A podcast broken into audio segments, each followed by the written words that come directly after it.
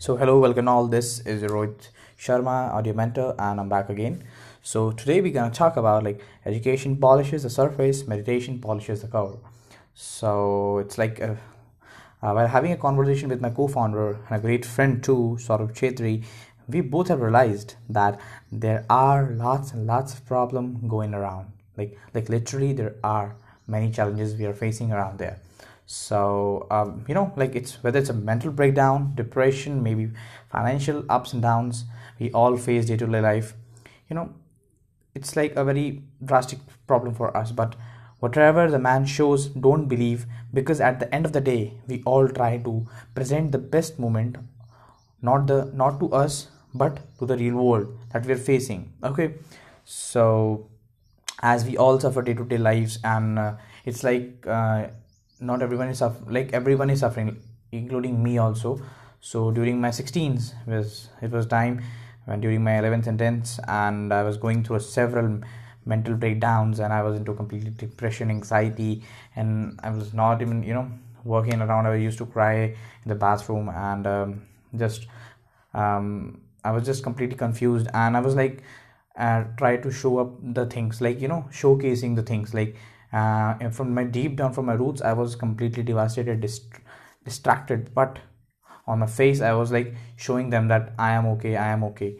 So eventually I got into a kind of introvert thing, or a self-destruction mode, where I was becoming a two-faced person. I used to do different things, and I used to show different things. So, and if you'll see around you, you'll observe that education might have education might have changed our civilization, might have changed how we can live, but it doesn't change how we think. Okay, so if you'll see, on the deeper level where basic foundations, or you can say the roots of every human being, is broken. It's so much broken that they are not strong enough. So that's if you will see that nearly 37% of crimes are done most educated people around us, and it doesn't mean that there's a problem in education. It just means that education is not enough for the civilization, and that's where the meditation comes into place. Okay, so here we go. So develop a great foundation within yourself. So meditation is a great teacher, as I've said, because we all know education is not enough for the civilization to grow. We need to strengthen our roots. Okay, so meditation is a great teacher, I must say. If it's persons, okay, it softens a person from within. It's cleaning, it's crucible fires, and it works slowly but give you great results. Meditation help you to be self-aware about yourself.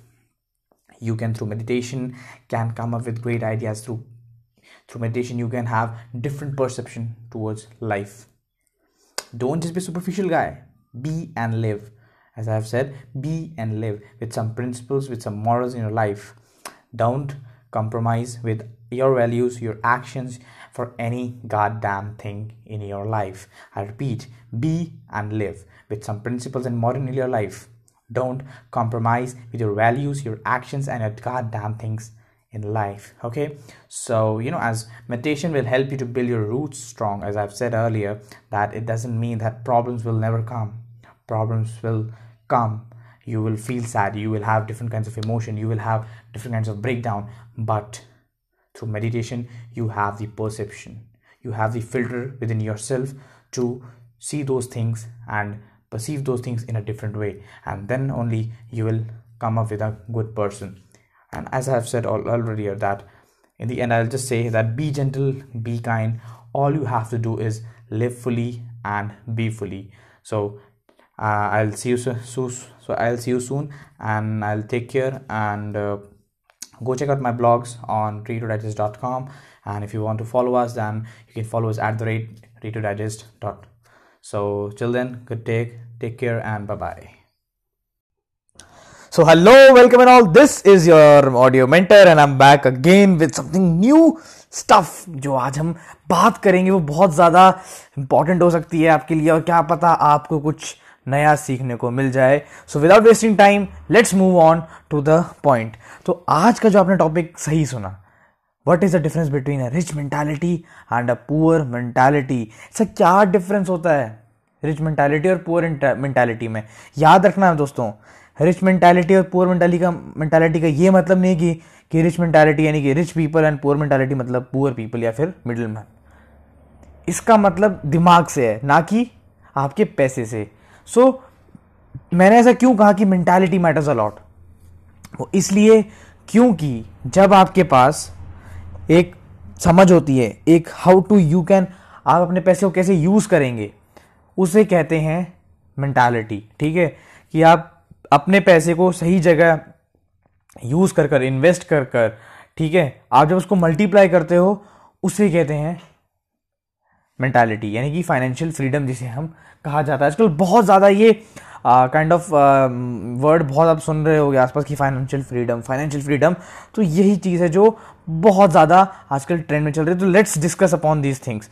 तो कुछ चीज़ें हैं जो मैं आपको पहले बता दूं, जो मैं आपको क्लियर करना देना चाहता हूँ कि देखो यार, जो most of the rich people नहीं लेकिन जो most of the rich people, जो जितने भी हमारे सराउंड हैं कंट्री में, जो वर्ल्ड तुम्हारे आसपास जितने भी लोग होंगे, उनमें तुम एक चीज़ कॉमन देखोगे यार, ठीक है, और वो चीज़ होगी वो हमेशा ये ध्यान रखते हैं कि वो अपने पैसे को मल्टीप्लाई कैसे कर सकते हैं। ठीक है, वो ऐसी किस जगह पे रखें या लगाएं, या वो ऐसी कौन सा सीक्रेट यूज़ करते हैं कि उनका मनी मल्टीप्लाई होता है और वो रिच हो जाते हैं, वो हमेशा अमीर रहते हैं।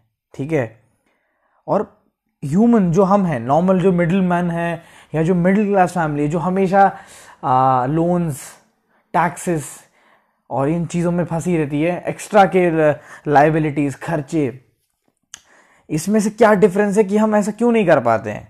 ठीक है, सो यार देखो, बेसिक बात पता है क्या है,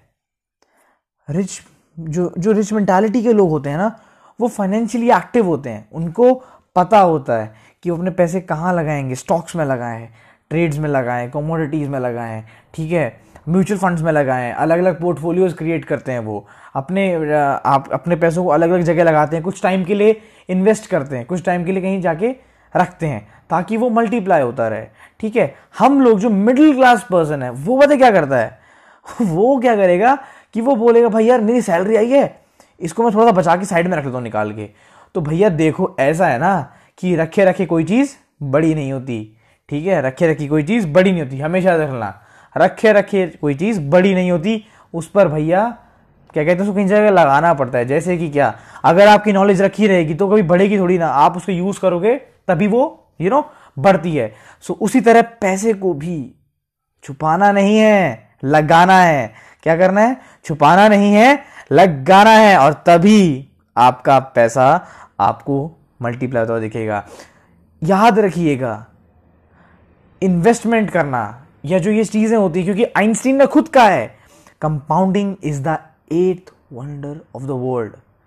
और इससे अच्छी बात क्या हो सकती है कि कंपाउंडिंग, क्योंकि कंपाउंडिंग क्या है, कंपाउंडिंग की टाइम का हेल्प, क्योंकि पता है इसमें क्या होता है, थोड़े मतलब कि आप आज से अगर आप देखो थोड़ा थोड़ा करके, थोड़ा थोड़ा जब आप हर रोज या हर महीने मंथ टू मंथ जब आप पे करोगे, यानी कि कहीं सेव करोगे, किसी फंड्स में कहीं भी लगाओगे, तो वो पैसा मल्टीप्लाई होगा और धीरे धीरे आप देखोगे स्लोली आप अमीर बनते जाओगे। आज से 10-15 साल बाद जब आप देखोगे पीछे तो आपको याद आएगा कि यार वाह, जो मैंने इन्वेस्टमेंट की थी वो सही निकली, और उस टाइम पर आपको अपने ऊपर बहुत ज़्यादा मज़ा आएगा। ठीक है, सो अगली जो हम बात करने वाले हैं, जैसे कि अभी हमने देखा कि compounding is the wonder of the world, और अजीब तो नहीं कहूँगा लेकिन ये बहुत अच्छी बात पता है क्या है आपको, अगर मैं बताना चाहूँ कि यार जो कंपाउंडिंग है ना वो पेशेंस सिखाती है, आपको पेशेंट रहना होगा भैया। अगर पैसे को क्या करना है, लगाना है, रखना नहीं है, लगाना है, अगर लगाना है तो भाई पेशेंस ज़रूरी है। ये नहीं है कि एक दिन के लिए, एक महीने, 2 महीने, 6 महीने, 1 साल के लगाया और फिर पैसा निकाल लिया। It's not that. क्या करना है, पैसे को लंबे समय तक, अगर आपको रिटर्न्स चाहिए अच्छे तो लंबे समय तक हमेशा रखना, दूर की सोचो। ठीक है, दूर की सोचो, लक्ष्य आपको ज़रूर मिलेगा। सो करना क्या है, इन्वेस्ट करना है। और कभी भी वॉरेन बफेट जी हमेशा एक बहुत अच्छी बात कहते हैं कि never put all your eggs in one basket, यानी कि कभी भी अपने पैसे को एक जगह पर मत रखो, यानी कि अपने अंडों को एक बास्केट में मत रखो, उनको अलग अलग जगह, अपने पैसे को अलग अलग जगहों पे इन्वेस्ट करो। क्यों? जब आप अलग अलग जगह इन्वेस्ट करते हो तो पता है क्या होता है, आपका रिस्क ऑफ लॉस बैलेंस हो सकता है। ठीक है, रिस्क ऑफ लॉस आपका बैलेंस होगा। क्या करना है, क्या करना है, एक जगह नहीं अलग अलग जगह, क्या करना है, एक जगह नहीं अलग अलग जगह पैसे को लगाना है और फिर देखिएगा आपका रिस्क ऑफ लॉस जो है, यानी कि लॉस जो है वो कम होगा और प्रॉफिट आप धीरे धीरे देखोगे बहुत ज़्यादा इंक्रीज हो रहा है। ठीक है, सो ये चीज़ें याद रखनी है। ठीक है, गैरी वी का मैं बहुत ज़्यादा काइंड ऑफ फॉलो रहा हूँ इंस्टाग्राम पे, और वो हमेशा एक बात उनकी मैं देखता हूँ, किन्हीं कोट्स में मैं देखी थी, वो कहते हैं कि if you are not investing on something that you need now और if you are investing on something that you don't need, ठीक है, तो आपको आगे चलकर वो चीज़ें बेचनी होंगी जो आपको ज़रूरत में थी। यानी कि अगर आप इस समय में फालतू का खर्चा करोगे, फालतू की चीज़ें, मटीरियलिज्म, घड़ियाँ, गाड़ियाँ, वॉचेस, ये फालतू के कपड़े, फैशन, इन चीज़ों में करोगे तो होगा क्या, वो लाइबिलिटीज क्रिएट करती हैं और liabilities never return you, liabilities only take. ठीक है, वो सिर्फ आपसे लेंगी, आपको रिटर्न में कुछ नहीं देंगी। लेकिन अगर आप अपने पैसे को एसेट, एक एसेट की तरह सही जगह लगाओ तो वो आपको बहुत कुछ दे सकता है एंड मे बी कुछ टाइम बाद आप अपने हर वो शौक पूरे कर सको जो आप करना चाहते थे। क्यों? क्योंकि आपने सही समय पर इन्वेस्टमेंट शुरू की। भले आप 10 साल के हो, 15 साल के हो, 20 साल के हो, 25, 30, 35, स्टार्ट इन्वेस्टिंग नाउ। ठीक है, यही सही समय है। क्या है? यही सही समय है इन्वेस्टमेंट करने का, यही सही समय है। 100 रुपए से शुरू होता है भाई। म्यूचुअल फंड्स के अंदर आप 100 रुपीज यूज करो, पोर्टफोलियो बनाओ, पेटीएम मनी, कुवेरा ऐप और अब ग्रो ऐप, बहुत सारे कई ऐप्स हैं आजकल तो जो आपको इन्वेस्टमेंट करने के लिए बहुत इजी होते हैं। आपको आपका रिस्क एनालाइज करके देंगे, सब कुछ वो करके देंगे, बस आपको हर month to month SIP put करनी है। हमेशा याद रखना वहाँ पर 3 मंथ से लेके 6 मंथ से लेके 1 year, 4, 2 year, 3 year and 5 years तक की जो है आपको मिलती है कि you can invest money. Trust me always, हमेशा ये बस यू रूल याद रखना है क्या, कि लंबा खेलो। क्या करना है? लंबा खेलना है, तभी रिटर्न्स अच्छे मिलेंगे। क्या मिलेंगे? अच्छे मिलेंगे। क्या मिलेंगे? रिटर्न्स अच्छे मिलेंगे। सो याद रखना है, धीरे धीरे इन्वेस्टमेंट को करना है। ठीक है, अगर आप एक पेरेंट हैं तो प्लीज़ अपने बच्चों को इन्वेस्टमेंट करना सिखाइए, उन्हें फाइनेंशियली फ्री होना सिखाइए। कैसे? वो पैसे वहाँ लगाएं जहाँ पर दे विल इंक्रीज, जहाँ पर उनको समझ आए कि पैसा, अगर आपको रिच बनना है, क्योंकि रिच देखो, rich people doesn't mean they have rich mentality. ठीक है, कोई भी इंसान रिच, अमीर बन सकता है जस्ट बिकॉज अगर उसको पता हो आइंस्टीन की वो बात की compounding is the 8th wonder of the world. धीरे धीरे जब आप पैसा लगाओगे, सेव नहीं, उसको रखना नहीं है कहीं, उसको लगाना है, रखना नहीं है लगाना है, रखना नहीं है लगाना है, और सही जगह लगा दोगे, देखना धीरे धीरे वो मल्टीप्लाई होगा और एक टाइम बाद आप भी रिच कैटेगरी में आ जाओगे।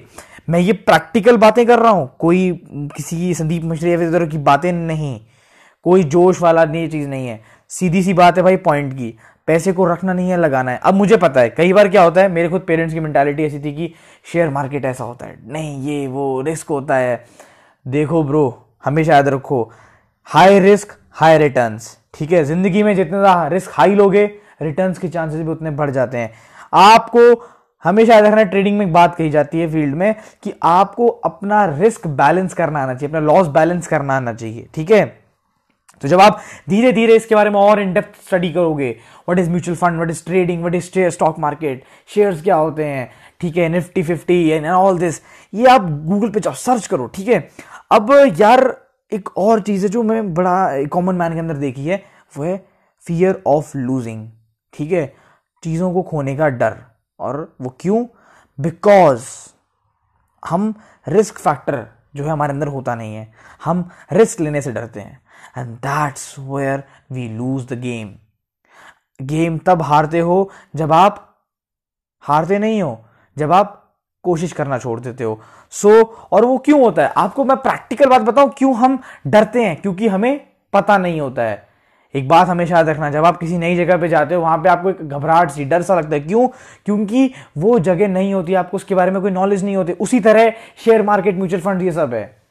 अगर आपको सिर्फ नॉलेज होगी, नॉलेज वो भी आपको बहुत स्टडी करना होगा, डीप स्टडी, तो ऑब्वियसली आपको उससे कभी डर नहीं लगेगा। तो इसी तरह जो चीज़ें हैं वो करती हैं काम कि लैक ऑफ नॉलेज यानी कि little knowledge is always dangerous. आपको पता ही होगा, आपने सुना होगा कि थोड़ी कम यानी किसी भी चीज़ के बारे में आधा अधूरा ज्ञान हमेशा विनाशकारी है। सो इसी चीज़ों को ध्यान रखिए, ये बहुत ज़्यादा इंपॉर्टेंट थिंग्स हैं। ठीक है, तो हमने आज बात क्या कि कभी भी अपने पैसे को एक जगह नहीं लगाना है, अलग अलग जगह रिस्क को बैलेंस करना है, ठीक है। लाइबिलिटीज नहीं, जितना हो सके उतना कम लाइबिलिटीज, और क्योंकि liabilities will never give you, वो कभी आपको देती नहीं, वो हमेशा आपसे लेती हैं। क्या करती हैं? लेती हैं। सो चीज़ों को इसी तरह ध्यान रखते हुए हमेशा अपने आप को इन्वेस्टमेंट करते रहना है। Investment should be an habit. हमेशा याद रखना कि एक आपकी हैबिट होनी चाहिए। जैसे एक हेल्थ को लेके आप रोज़ जॉगिंग करते हो, ये करते हो, तो वो एक हैबिट होती है, वैसे ही इसे भी हैबिट बनाना पड़ेगा। Then only you will become rich. एक बात और मैं कहना चाहूँगा कि याद रखना कि जो लोग इस टाइम पे रिच हैं उन्होंने बहुत टाइम पहले, बहुत सालों पहले इन्वेस्टमेंट शुरू किया था। अगर आप आज इन्वेस्टमेंट शुरू करते हैं तो लोग आपके बारे में बोलेंगे वो रिच है, तो आप तो उसी तरह ये होता है। हाँ, अगर एक अमीर आदमी जिसके पास बहुत सारा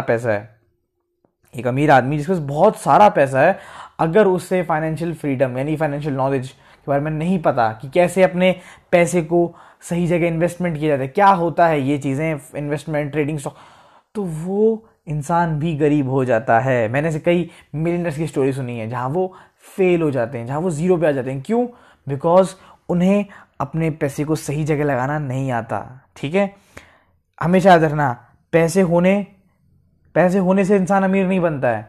पैसा, जितना पैसा है उसी पैसे से जब वो इंसान कंपाउंडिंग का यूज़ करता है तो वो अमीर बन सकता है। एक बात हमेशा याद रखना, जिस कंपाउंडिंग, जो ये कंपाउंडिंग का गेम है ना, इसमें बड़ी एक इंटरेस्टिंग बात है। ये अमीरों का दोस्त है ही है, ये गरीबों का भी दोस्त है। अगर आप शुरू करोगे तो you will get rich very easily. It's just that आपको इस चीज़ को समझना होगा। एक बार मैंने पढ़ा था, कहते हैं कि वॉरेन बफेट, जो आपने बहुत बड़े इन्वेस्टर हैं, बहुत, उन्होंने कहा था कि लिखा था कि I know myself that I will become rich, so I will never have a fear of losing. मतलब कि उन्हें पता था कि वो आगे जाके अमीर बनेंगे, इसलिए वो कभी डरते नहीं थे। ठीक है, सो इसी के साथ आज का पॉडकास्ट खत्म करते हैं। एंड अगर कोई आपको डाउट हो तो please comment down below and follow us on YouTube channel audio mentor and please subscribe to it if you want. And for other latest inquiries you can mail us down. And till then take care, good bye and keep investing.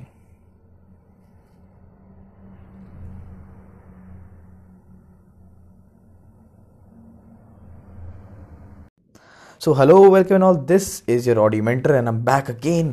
तो आज हम वापस आ चुके हैं एक बहुत ही interesting news जो आपको पता ही है, और आप एज ए इंडियन हो तो आपको पता चल ही रहा होगा कि न्यूज़पेपर्स कम्प्लीटली कवर हैं येस बैंक क्राइसिस। सो सबको पता है, जैसे कि येस बैंक को, जो भी आपने देखा होगा कि शेयर मार्केट में बहुत ज़्यादा प्राइस गिर गए थे। आई थिंक अभी 5.65 रुपीज़ हो गया था इस बैंक का। लेकिन जो भी आरबीआई ने अपना पोजीशंस किया है, मॉनिटरम जो भी है, या फिर जो हमने सुना है अभी तक एट द एंड की क्या क्या चल रहा है, सो उसके अकॉर्डिंग अभी शेयर प्राइस बढ़ चुके हैं। लेकिन जब, क्योंकि राइट नाउ मैंने अभी वापस चेक किया था, 13.02% का इसमें एक डिक्रीमेंट आया है, ऑलमोस्ट 5 to 4 रुपीज़ ये वापस शेयर प्राइसेस का गिरा है। अभी 25.05 रुपीज़ चल रहा है बॉम्बे स्टॉक एक्सचेंज और नेशनल स्टॉक एक्सचेंज पर। बट लेट्स सी आगे क्या होता है। एंड उसके बाद हम बात करेंगे कि जैसे कि आपको पता है, yes bank is I think 4th or 5th largest bank of this country. Private bank है ये ऑब्वियसली, बट साथ ही साथ अगर हम ध्यान दें, क्योंकि कई लोग कह रहे हैं कि पीएमसी भी तो था एंड ऑल दैट। पीएमसी अगर आपको पता नहीं तो पंजाब महाराष्ट्र कोऑपरेटिव बैंक है वो। सो वो डूब चुका है, तो क्राइसिस रन ऑफ हो चुका है। सो बात करते हैं येस बैंक की। तो येस बैंक में ऑलमोस्ट 2 लाख करोड़ रुपीज़ जो है लोगों के जमा हैं, और सबको पता है कि इस टाइम पे ऑब्वियसली ये Rana Kapoor and Ashok Kumar I think उन्होंने ये स्टार्ट किया था, but that is not a main thing. तो अब बात करते हैं कि क्या चल रहा है। तो देखो यार, ऑब्वियसली सरकार ने जो है मोरेटोरियम जो है रेस्ट्रिक्शन लगा दिया था, बट सोचने वाली बात ये है कि ये चीज़ें उनको नहीं लगानी चाहिए थी, क्योंकि कई जो बड़े बड़े कह सकते हैं इन्वेस्टर्स हैं उनके भी स्टेटमेंट्स आए हैं कि there was no need of moratorium, ठीक है, क्योंकि आरबीआई के जो पहले थे गवर्नर रघुराम जी राजन, उन्होंने भी स्टेटमेंट दिया था कि मोरेटोरियम लगाने से एक लो कॉन्फिडेंस है, नॉन कॉन्फिडेंस जो है लोगों के बीच में फिर मार्केट में चला जाएगा, जिसकी वजह से लोग अपने सारे पैसे निकालने के लिए यू नो भाग जाएंगे। सो उससे क्या होगा कि सारा का सारा जो पैसा है अगर वो बाहर आ गया, लाइक कि अगर लोग विड्रॉ करने लग जाएंगे तो होगा क्या, बैंक रन आउट हो जाएगा और उस केस में बैंक के पास पैसे नहीं होंगे और ऑब्वियसली बैंक के जो मार्केट की प्राइस वैल्यू थी वो और गिर जाती।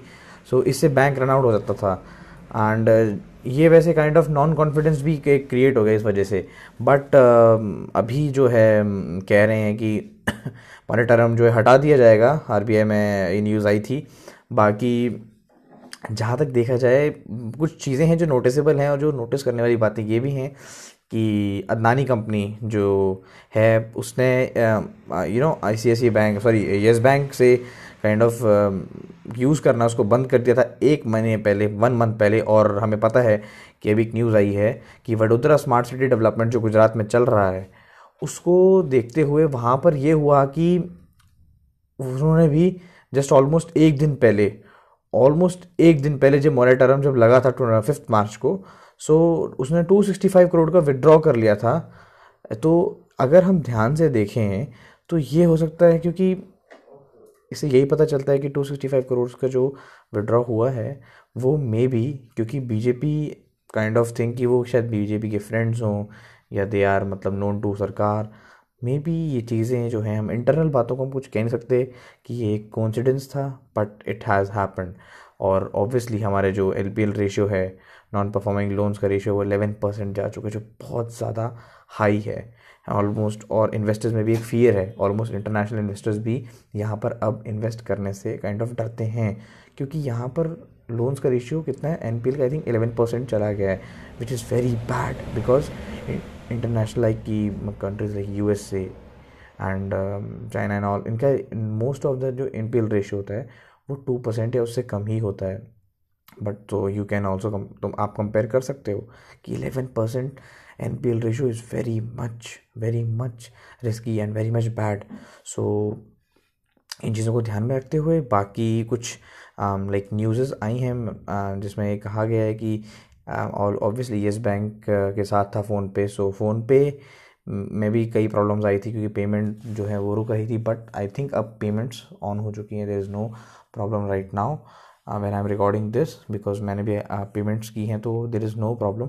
बट एक कह सकते हैं कि लॉस में भी मज़े लेने वाली बात यह आ जाती है कि कई बैंक्स हैं जिन्होंने लाइक कि HDFC एंड ऑल, तो उन्होंने अपने ऑब्वियसली ICICI बैंक ने भी इस चीज़ को एक फ़ायदा उठाते हुए अपना एक नया काइंड ऑफ कह सकते हैं कि कोलैबोरेशंस किया PayNearby के साथ एंड अब वो जो है साथ में पेमेंट्स में हेल्प कर रहा है। सो ये भी चीज़ें हुई हैं।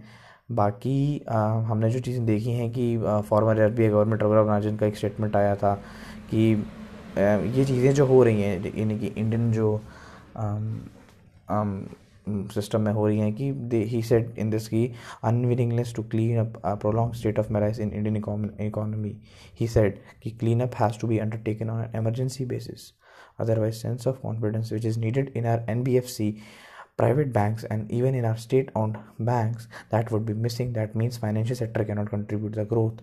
इसका मतलब ये है कि जो ये kind of इतना ज़्यादा बार एक के बाद जो क्राइसिस आ रहे हैं बैंक्स के ऊपर, ये इसलिए आ रहे हैं क्योंकि आरबीआई जो है एक स्ट्रिक्ट इम्पोजिशन नहीं कर रही है, they are not strictly imposing their rules on them and धीरे धीरे क्या हो रहा है कि वो बैंक्स फाइनेंशियल क्राइसिस में जा रहे हैं।